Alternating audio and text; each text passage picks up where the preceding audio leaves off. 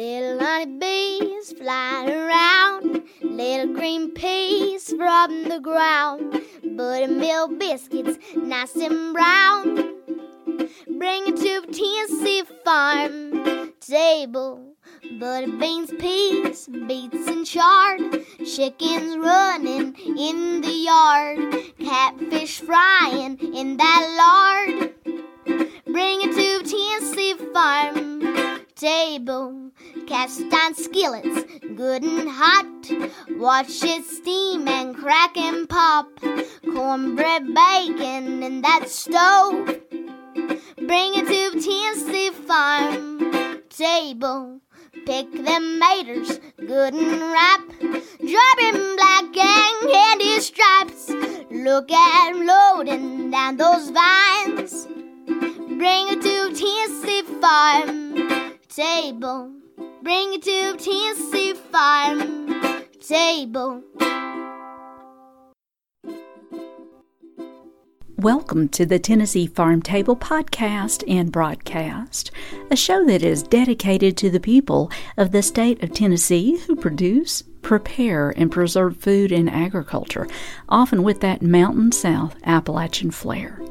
And on occasion, I just might have a guest from our neighbors from surrounding states here in the Southeast. This is your hostess and producer, Amy Campbell. The theme song that you just heard was sung and produced by East Tennessee's own Emmy Sunshine. She's from Madisonville, Tennessee. And today we are setting the table with a brand new book, The Creative Vegetable Gardener, written by a Tennessee author, Kelly Smith Trimble. 60 Ways to Cultivate Joy, Playfulness, and Beauty Along with the Bounty of Food. And this time of year, a bunch of us are itching to get our hands in the dirt, and we're thinking about how we're going to lay out our gardens. And this book is right in time. This book offers a bit of a different take on backyard gardening, encouraging us to rethink the rules of vegetable gardening, breaking out of perfectly straight rows or boxy raised beds. She suggests planting in circles, spirals, or labyrinths, and encourages us to grow herbs and flowers with our vegetables, and even mixing perennials with annuals, and creating a meditative sanctuary and a pollinator paradise. Kelly Smith Trimble is author of Vegetable Gardening Wisdom. She's been a lifestyle editor for over 20 years. She has worked with HGTV, Southern Living, Lowe's, Bonnie Plants, and the National Park Foundation. A master gardener with degrees in English and environmental studies, she grows vegetables, herbs, and flowers in her backyard in Knoxville, Tennessee. And to note, Kelly does not advertise on the show. So let's join Kelly right now and hear about this new book, The Creative Vegetable Gardener. I know ya pretty well, but our listeners might not. Mm-hmm. Will you let them know the scope of what it is that you do? Yeah, sure. Well, so I work full-time as an editorial director, and I also have written 2 vegetable gardening books on the side. The first one is called Vegetable Gardening Wisdom, and then this one is The Creative Vegetable Gardener. I garden in my backyard in Knoxville, and I am married to my husband, Derek. He actually was the photographer for the majority of this book. And then we have one dog, Rufus.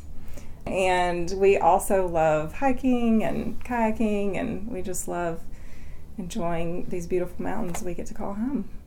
Well, you've got a rich background writing for Southern Living, Bonnie Plants, mm-hmm. Lowe's. I mean, you know plants. Yeah. Well, you can think you know plants, but there's always more to learn. That's one of the best things about gardening and just experiencing nature, mm-hmm. is there's so much there. There's so much richness, and mm-hmm. You'll never know it all, which is great. It is.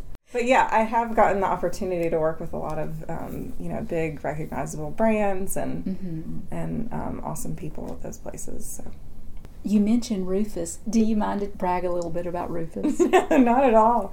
It's funny. I actually, Rufus he's an Australian Shepherd, and he just turned 6. And he is just a sweet dog, and he is always in the garden with me. So There's a couple of photos in the book where Rufus is actually in the photos, and then when I went to write the acknowledgments, I just couldn't leave him out. So I think I wrote in the acknowledgments, you know, "You'll never read this because you're a dog," but you know, I just that. He's just a source of joy out there. So that's our dog Rufus. Can we talk a little bit about your family so people kind of get to know you a little better too? Sure. The dedication to this book, I just thought it was just lovely. Well, thank you. Yes. Do you mind to read it and share that with us? Sure. It says, "To my parents for telling me to go and play outside. You nurtured my creative spirit and love of nature, and I'm forever grateful." Not every parent does that. Yeah, I have just been, you know, again, very fortunate. I have great parents. I grew up in Athens, Tennessee, so just down the road, halfway between Knoxville and Chattanooga. We had some acreage, you know, we weren't like way out in the woods or anything, but enough space to safely, you know, play outside with not supervised all the time. And I'm just really grateful for that. You know, that was something I don't think a lot of kids get.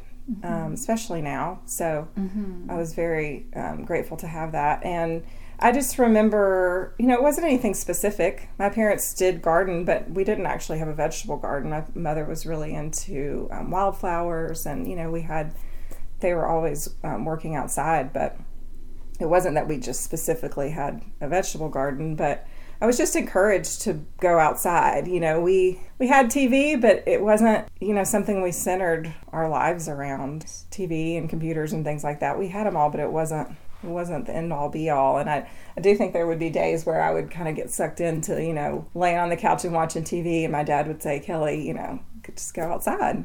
And so I would, and there was a lot of unstructured play time, you know, where it wasn't go outside and do this task. It was just go outside and play. And I really see the value in that now, you know. I just think that's so touching and lovely, your dedication to them and what that meant to you and what that means to all of us listening. Yeah. One of the things I remember doing, and I will still do it now, and it just like really kind of incites that joy of childhood, is just to when the clover comes up, I love to pick the clover flowers and make a flower crown with those. And there are pictures of me with a little clover flower crown as a child, and I will still do it today and make my own little flower crown. And you know, I've learned how valuable clover is now. You know, a lot of people think of it as a weed, but it's just a valuable forage plant for the bees. It's beautiful. It's good for the soil. So, you know, there's a lot to these little memories that I think I have of that time just playing outside. How fun. Well, you know what? Maybe each and every one of us sitting here listening should make a point this spring to make ourselves a flower crown. I think they should. And then, like I mentioned, my husband Derek shot the majority of the photography for this book, which is absolutely beautiful. And it's funny how over the years he has really become a gardening expert too. You know, I think it's funny, I'll hear people ask questions and he has the answer, you know. Oh, I love that. So he's definitely integral to the garden as well. He is such a good photographer. He is definitely an amazing photographer. He is. We photographed a lot in our own garden, but then there's also 10 features, profiles of other gardeners all over the country in the book. We wrote and produced this during the pandemic. It was 2021, mostly spring and summer of 2021. And so we couldn't both travel everywhere. He did travel to some of the sites to photograph them, but he had to kind of just be on his own. You know, I would do the research beforehand, but he would go, and there's a lot to it that, like most things, there's a lot more to it than it appears. And he just did such a great, just beautiful job. And so I'm really proud of him for this book, too. Let's talk about rules. Yeah, let's gardening talk about rules. On the back of this book, you say, "Free yourself from the rules." Can you expand on that, please? Yeah. You know, a lot of what I'm talking about in this book is different ways to grow beyond, I think, conventional wisdom. So a way to frame that became, let's talk about what these rules are and how you can break them. A lot of them aren't necessarily actual rules, you know, they're just things that people get in their head, you know, if I do this, then this will occur. And growing a garden, you know, there's a lot of forces outside of yourself that are coming into play. You know, you're dealing with nature, you know, so you're not able to just have a one-to-one relationship with what you do and what you're going to get out of it. So anyway, I think a lot of the rules that are discussed in the book are things that I find people have in their head, like the things they have to do. And a lot of it comes from a gardening approach that is really based on agriculture, I think, and on conventional agriculture. You know, the really like the visual representation of this, I think, is this idea of like these perfectly straight rows.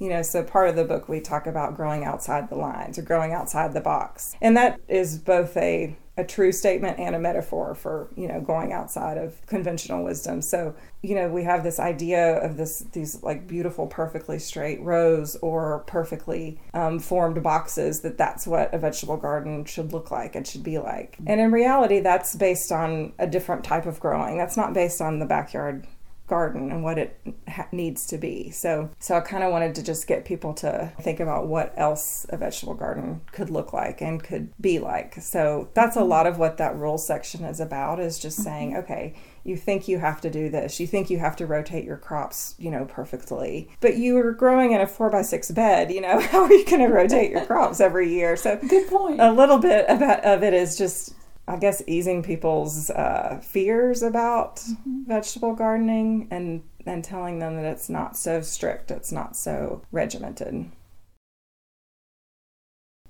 I actually still struggle with that myself about how I'm going to design it. I try to companion plant, and it gets really complicated. And what's going to be next to what, and a lot of times I'm not fast enough with everything, and then my seeds from last year start growing and I don't have the heart to mow them over. Well, I mean, that's okay. Yes. I think that's what I wanted to tell people is that's okay. You know, I think a lot of us think that everything's already been figured out, and if we just follow the formula, then we'll... That's not the fun part of gardening. It's not the fun part, to me at least, of growing food. It's the experimentation and trying things out and just rolling with what happens naturally. I mean, that doesn't mean you just, you know, let cabbage worms eat all of your cabbages, but if you have some volunteer plants from last year, I mean, let them grow, see what they are. Yes. You know, and that makes that you learn something from that. You may learn a new companion planting pair that, you know, other people aren't talking about. Very true. I mean, people figured out companion planting by experimenting, not because someone told them what it was. So, you know, I think that's part of the process. Well, and there's nothing happier than a plant that's decided for itself where it wants to grow. Yeah. Yeah, exactly. You are listening to the Tennessee Farm Table. Thank you so much for tuning in today. And today we are setting the table with a brand new book. It's called The Creative Vegetable Gardener, written by Tennessee author Kelly Smith Trimble. 60 Ways to Cultivate Joy, Playfulness, and Beauty Along with a Bounty of Food. After a short break from our sponsor, we'll talk with Kelly about the chapters in her book on soil and different gardening practices.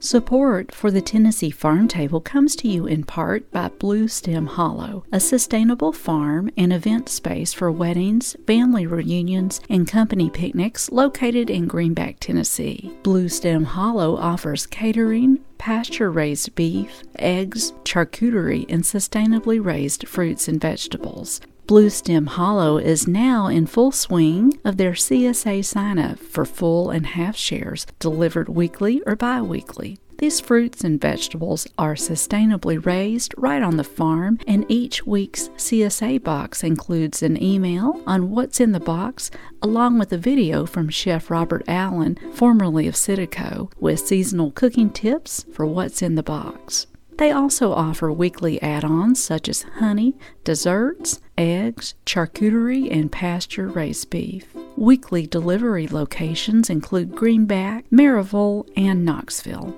More information for the CSA, bluestemhollow.com, or by email, brenna@bluestemhollow.com.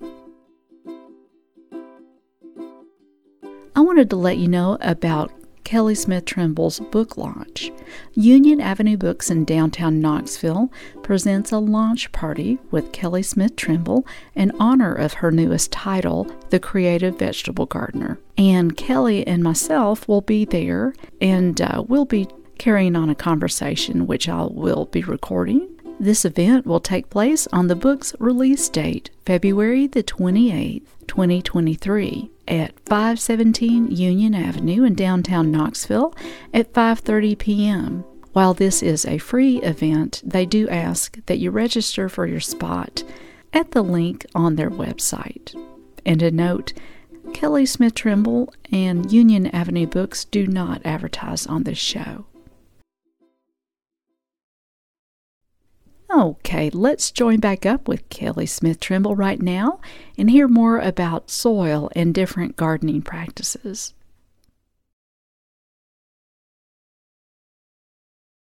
Soil. In a part of your book, you write about the soil food web. Could you tell us more about that soil food web? Sure. So the soil food web, you may remember from, 7th grade biology class or something. It's really this diagram of how things we put in the soil are decomposed and become a part of the soil. Really, the soil food web is just a way of talking about the soil ecosystem and thinking about the soil itself as its own ecosystem. And that's something that, as an organic gardener, you really start to learn about. One of the kind of key tenets of organic gardening is to feed the soil, not feed the plants, because the soil will feed the plants. So what you need to think about first really is like feeding and nurturing that soil ecosystem, because that's what your plants are growing in, and the soil will provide the food for the plants. So that's really what we're getting at when we're thinking about the soil in terms of the garden. And the soil is like, we have to think about the soil actually being alive. It's not this static thing. I was thinking about this earlier, and you can look out on like the ocean or a lake and think it's just water, but it's not just water. Yeah. There's all kinds of things. There's all kinds of life teeming in there that's supporting one another. Something is providing food for another, and so if we can think about the soil like that too, that's exactly the situation where we look at it and we think, oh, it's just dirt. It's like inert matter, but it's not. There's a whole ecosystem in the soil that is really important to feeding plants that feed us. So supporting the soil is a big part of gardening. A lot of times we just take too much from it without giving enough back. You know. So what are some of the ways you help build soil? I use a lot of compost to add back in, and I do make my own compost, but I also buy it. And so adding nitrogen back to the soil. Yes. I have started, when I clean up the garden or clean things out from the garden, leaving the roots intact. Really? Not always, and if you had a diseased plant or something, you wouldn't necessarily want to do that, but roots are there, opening up the soil, creating pathways for water and air to move. Yes. And if you can leave some of those roots in there, then especially over the winter, then they can, keep that structure in place and help prevent erosion. And they will over time decompose and add more organic matter to the soil. So that's something I've kind of started in the last couple years with bean plants. Just cut them off at the base rather than pulling the roots all the way out. So that's that's one thing you can do. I've always liked that mushroom compost. Yeah. Do you use that? I have used it. So the mushroom compost is the growing medium that mushroom farmers use to grow mushrooms, and usually I think inside farms, And so it's a pretty dry medium. I think it's great for soil. It can dry your soil out a little bit. I don't know if you've had that experience. But it's basically like once the mushroom farming, once they've, you know, grown a crop in that medium, they'll take it and resell it as mushroom compost. Mm-hmm. So it's not actually, I think some people think it's actually mushrooms composted, but it's not. I think it's a good soil amendment. Uh-huh. I don't use it as much because my soil does tend to dry out, so I use cow compost. Oh yeah, yeah, mm-hmm. Cow manure, and I just buy it at the store. Mm-hmm. And I've used some other different kinds too, but mm-hmm. That black cow bagged cow compost it works really well for me. A topic you mentioned was growing more ecological vegetable gardens. Mm-hmm. Yeah, I think people don't often think about a vegetable garden, you know, as an ecosystem or thinking about it from an ecological standpoint. But I try to encourage people to do that. And one of the kind of rules that we talk about in the book is that idea that you need to plant.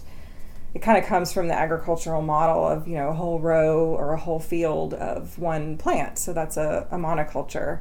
And a more ecological approach is to grow a polyculture. So to grow, rather than having, you know, a whole area or a whole bed of just one plant, you want to grow multiple plants together. And, you know, a lot of people learned vegetable gardening with the square foot gardening method, which I think was great to get people into the garden, but it definitely had that really, you know, rigid approach of thinking about one plant in one square. Yes. And a more ecological and more based on polyculture approach is to grow multiple things together. Mm-hmm. And that's more what you're talking about with companion planting, you know, mm-hmm. thinking about different plants growing together, and that's really how plants grow in nature. You know, rarely do you see a monoculture in nature. I think in the book I gave the example of like pine plantations, you know, all through the deeper south we see just like rows and rows and rows and rows of pine, and that's not a natural forest. You know, when you are thinking about designing your plants and you're thinking about putting in your garden,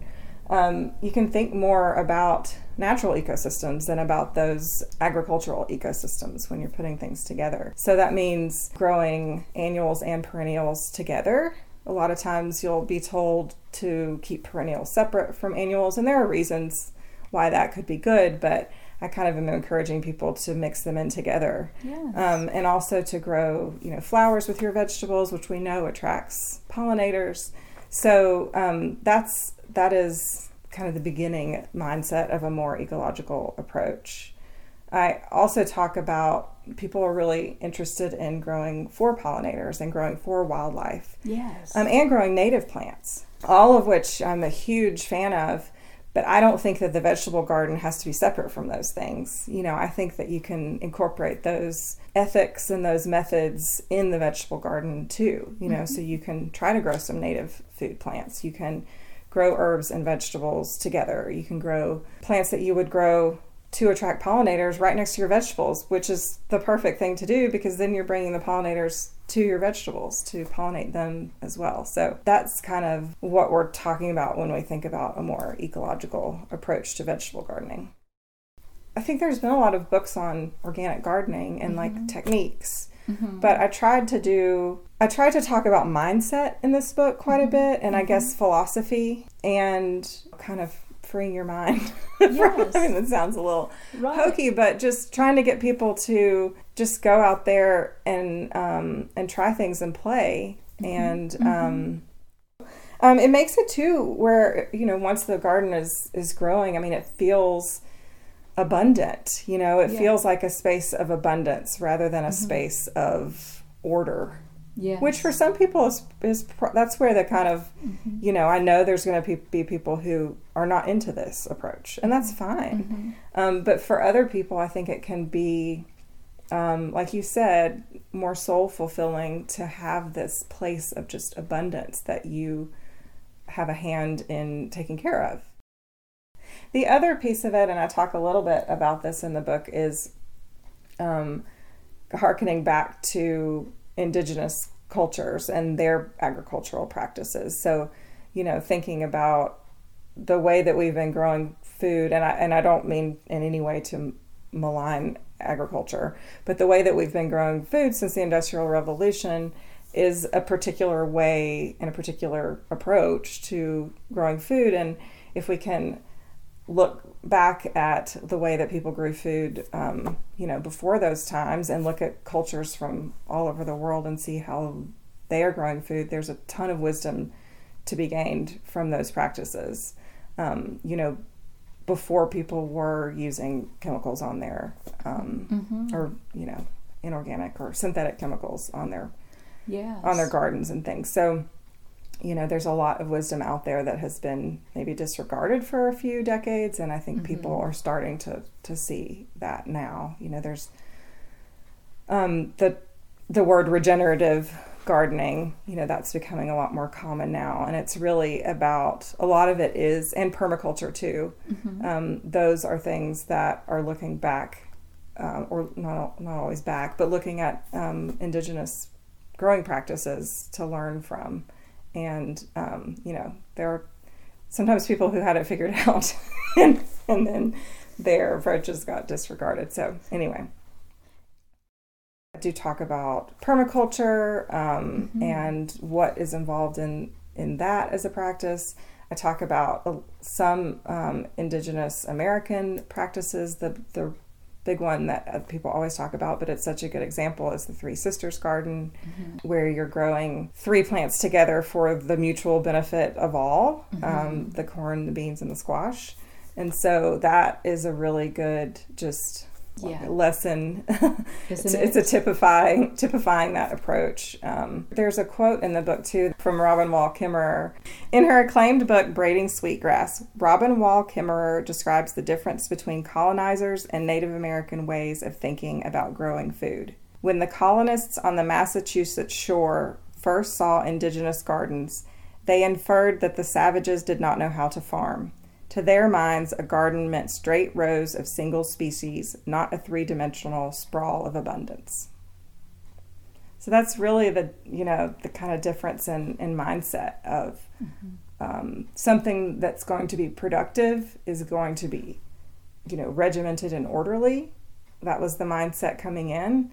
But what was already there was the sprawling three-dimensional abundance. And so what I like to create in my garden and what I'm trying to, encourage others to create is that sprawl of abundance. And that three-dimensional aspect comes with growing polyculture versus, monoculture. Well, I loved this part of your book too, designing gardens to benefit our mind, body, and spirit. It's so inspirational to read. Can you talk more about this? Sure, yeah. Gardening, there's a lot of talk about gardening therapy. I think a lot of people during the pandemic really, tapped into that, what gardening can do for your well-being. And so a lot of the book talks about that, and really talks about the benefit of gardening, and particularly vegetable gardening or food gardening, not just for the actual end product that you eat, which is nourishing to your body, but the process of interacting with nature and touching the soil and, walking barefoot through your garden, that those are things that are beneficial to your body, mind, and spirit as well. With the design, for me personally, the straight regimented box approach isn't as nourishing to my creativity and to my mind. And so I talk about different designs that you could employ instead of those conventional approaches. One of the designs that I love, and I found an example of a gardener in Wisconsin, and Derek actually went up and photographed her garden, and I'm just obsessed with her garden, but it's a big spiral, and it's just absolutely beautiful. I think people are maybe familiar with the herb spiral, which is kind of a technique of growing herbs kind of in like this almost cone-shaped, spiral down. But this is a garden where it's just, rather than laying it out in rows or rectangles, she laid it out in a spiral. And it's just really inspiring to me. And what I love about it is that you can actually get into the garden, so you can walk into the space. Like if you think about a spiral, Yeah. And it's not a huge space. She lives in a house in an urban environment, so it's not a large space, but she was able to construct it where you can actually like walk into the garden and get to the center of it. And I love that, and it really harkens the idea of walking meditation or moving meditation. Mm-hmm. And so in the book, I talk a little bit about the spiral as a design, and I also talk about a labyrinth. As a design, you know, you need a lot larger space for that, but I just wanted people to see that, to be inspired by it, because what's so great about that is you getting inside of this pattern and getting inside of this space, and you can actually kind of breathe and clear your mind a little bit when you're doing that. So I like thinking about your garden design for that as well. You know, in the winter, early spring, you're not going to be surrounded by plants, but by the time it's in summer, you're actually going to be walking into, you know, this space that will kind of surround you with nature. And that is really helpful to me, you know, to have that in my own backyard. You know, I love to go out into the woods and hike and love to visit big, beautiful gardens, but I want to have a space like that that I can go to, you know, morning, noon, and night in my own house too. So just like creating the space of abundance that you can actually like get into is part of what I'm thinking about with design. And that can be done again if, you know, if you prefer a more structured approach, you can design spaces with those structures, and that can feel a little encompassing too. There's some examples of that in the book as well. So that's a little bit of designing for the mind, body, and spirit. Yeah, there's a lot of different gardens featured in the book, and I think a lot of gardens that people wouldn't necessarily picture when they think of a food garden or a vegetable garden. Yes. So I'm excited to share that with people, just because I want people to know that it doesn't all have to look one way. Yes. Like one year, I kind of... It's a big rectangle out there, and had the main circle be, I built it around my bird bath. Because when you think about country life and being from the South, you're going to see that cement bird baths, and it is going to have that cement cardinal in there. How many times have you seen that? Yeah. So just as I love it. An homage kind of to my great-grandmother from Mississippi, built it in a circle around that. And kind of English garden a little bit, I guess. It's I love that. Super structured, but all this were zinnias. Oh, that's perfect. Little cute little candy tuffers, and then all these were like taller zinnias, and just a little bit of food in this. It was mostly flowers, but it sure was pretty. Gosh, I had more pollinators and visitors. The birds loved it. The pollinators love it. Yeah. Yeah. And like you were talking about, I can go out there, and maybe I just want to poke around. Maybe I just want to think about my day, and maybe I've got 30 minutes and I can just walk around that garden, and I always feel better for it. I think it also helps with, if you're in your garden and you're enjoying the space and you're walking through the space, kind of, you know, clear your mind a little bit, and it allows you to observe a little better too. So I think that having that time to kind of walk in and get in there, it makes you see things more. It makes you see maybe beneficial insects that you didn't know were there. Yes. It can make you see problems that you might not have noticed because you weren't actually getting in the garden. You were just viewing it from afar. Yes. So I think there's a lot of a more intimate relationship that way with your garden that can allow you to actually be a better gardener, you know, if that's a thing. Absolutely. To just be a better observer of this ecosystem and see what's going on, and then become a better steward of it too. Yes. Another part of the book is connecting to ancestry and place through seed selection and growing practices. Seed selection and ancestry. Talk about that a little bit. It's not something I think that's talked about that often, but there are so many people are excited about heirloom seeds for sure, but I think there's a lot more to it than just growing seeds because they're heritage seeds. You know, I think there can be an actual connection to your own personal heritage that you can find through choosing to grow certain plants or certain varieties of plants. It could be your own personal heritage. It can be some heritage that you're interested in. Maybe it's because of a certain type of food that you're interested in cooking. But there's a lot of more information out there now about the source of some of these seeds. And there's so many seed companies available, or seed companies that are accessible now, because we have the internet, and we, there's so many interesting smaller seed companies in the South. Southern Exposure Seed Exchange is one that is just so great for, if you want to grow heirloom varieties that are from the South, and a lot of the stories are told there, and it represents all different parts of the South, so that's a good connection to, your sense of place. I think there's also companies that specialize in seeds that come from a certain lineage.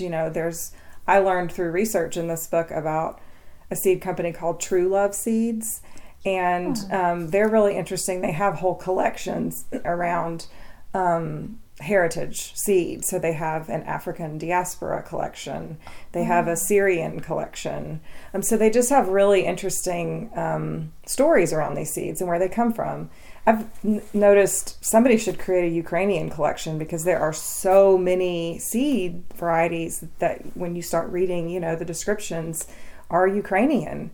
And I think that there's several Ukrainian tomato plants. And I mean, how hard does it have to be to grow tomatoes in the Ukraine? And I don't know, for me, it makes me think about the resilience of these people who have been growing these plants in a harsh climate, but that's what the stories really are about, are people, how did people start growing tomatoes in climates like that? It's the experimentation. I mean, they had to experiment. They had to do it over, a long time. It didn't just happen in one season. So anyway, I think there's just a lot of really interesting stories and things that you can learn about your own ancestry or about different cultures around the world by starting with the seed, that they grew. One of the examples I gave in the book, and this isn't a particular variety necessarily, but I have Irish, heritage. And so I was like, I'm going to grow potatoes to know more about my Irish heritage or connect with that. And I started researching more about the Irish potato famine. And, I didn't really know that much about it, to be perfectly honest.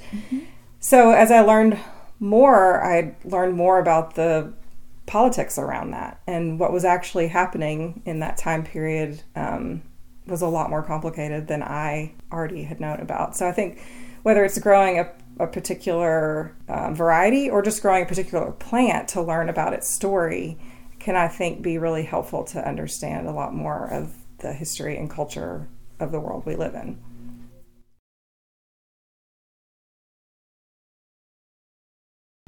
I ask you pretty please if you would share a recipe.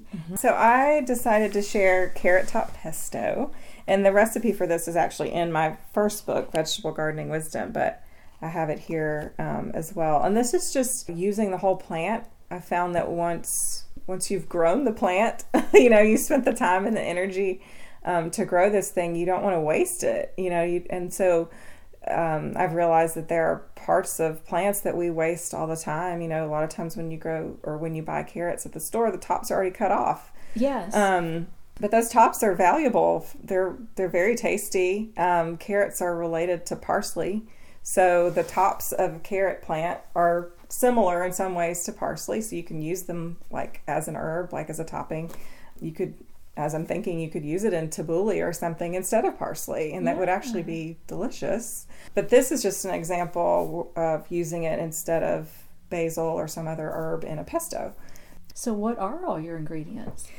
So it's mostly the things that you would make for a regular pesto, except we're substituting carrot greens. So in my recipe, I have 1.5 cups of chopped carrot greens. It's good. They can get kind of stringy, so it's good to pre-chop them a little bit before you put them in the food processor.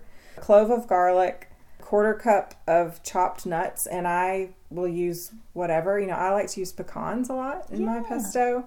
Pine nuts are so expensive. And so I often will use pecans or walnuts instead. What a good idea. I mean, a little thing of pine nuts would be like $10, and you can get more pecans or walnuts than that. Plus they're locally grown sometimes, And then 1/2 cup of olive oil and 1/4 cup of Parmesan cheese. And then you make it like you would a regular pesto. I put all the ingredients except the cheese in my food processor and pulse it a few times.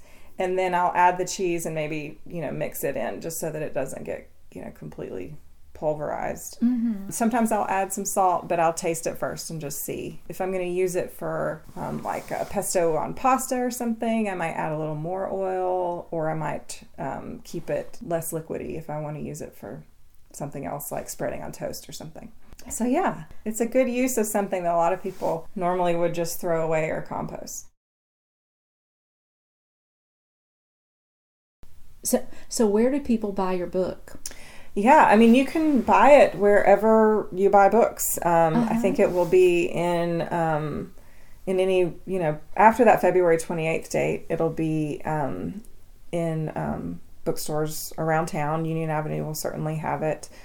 Three Rivers Market was really good about selling my book last time, so hopefully they will be able to do that again. I think Neighborly Books in Maryville is going to sell it, so I think it'll be in lots of different bookstores. You can also buy it online. Amazon certainly has it, and any other, you know, Barnes & Noble and any other bookseller will have it. And if you are listening before the February 28th date, you can go ahead and pre-order the book, and it will be shipped to you. If you order it online, it'll be shipped to you. You can also pre-order through a local bookstore, so you could go to Union Avenue or somewhere and ask to pre-order the book so that it's there,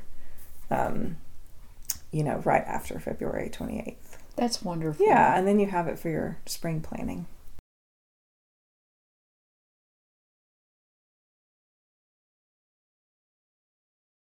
You are listening to the Tennessee Farm Table. I want to say thank you so much for tuning in today. I hope you're having a real good day. Today, we set the table with a brand new book called The Creative Vegetable Gardener, written by Tennessee author Kelly Smith Trimble.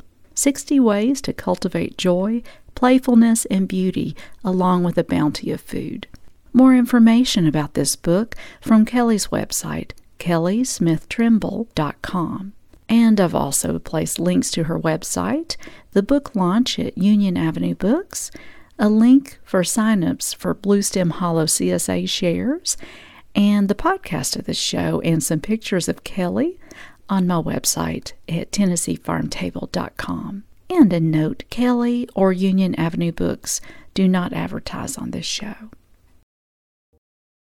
Thank you so much for joining us here today at the Tennessee Farm Table podcast and broadcast. It has been an honor to have your good company. We always love to hear from you on Instagram, Facebook, or Twitter, or through the website, TennesseeFarmTable.com.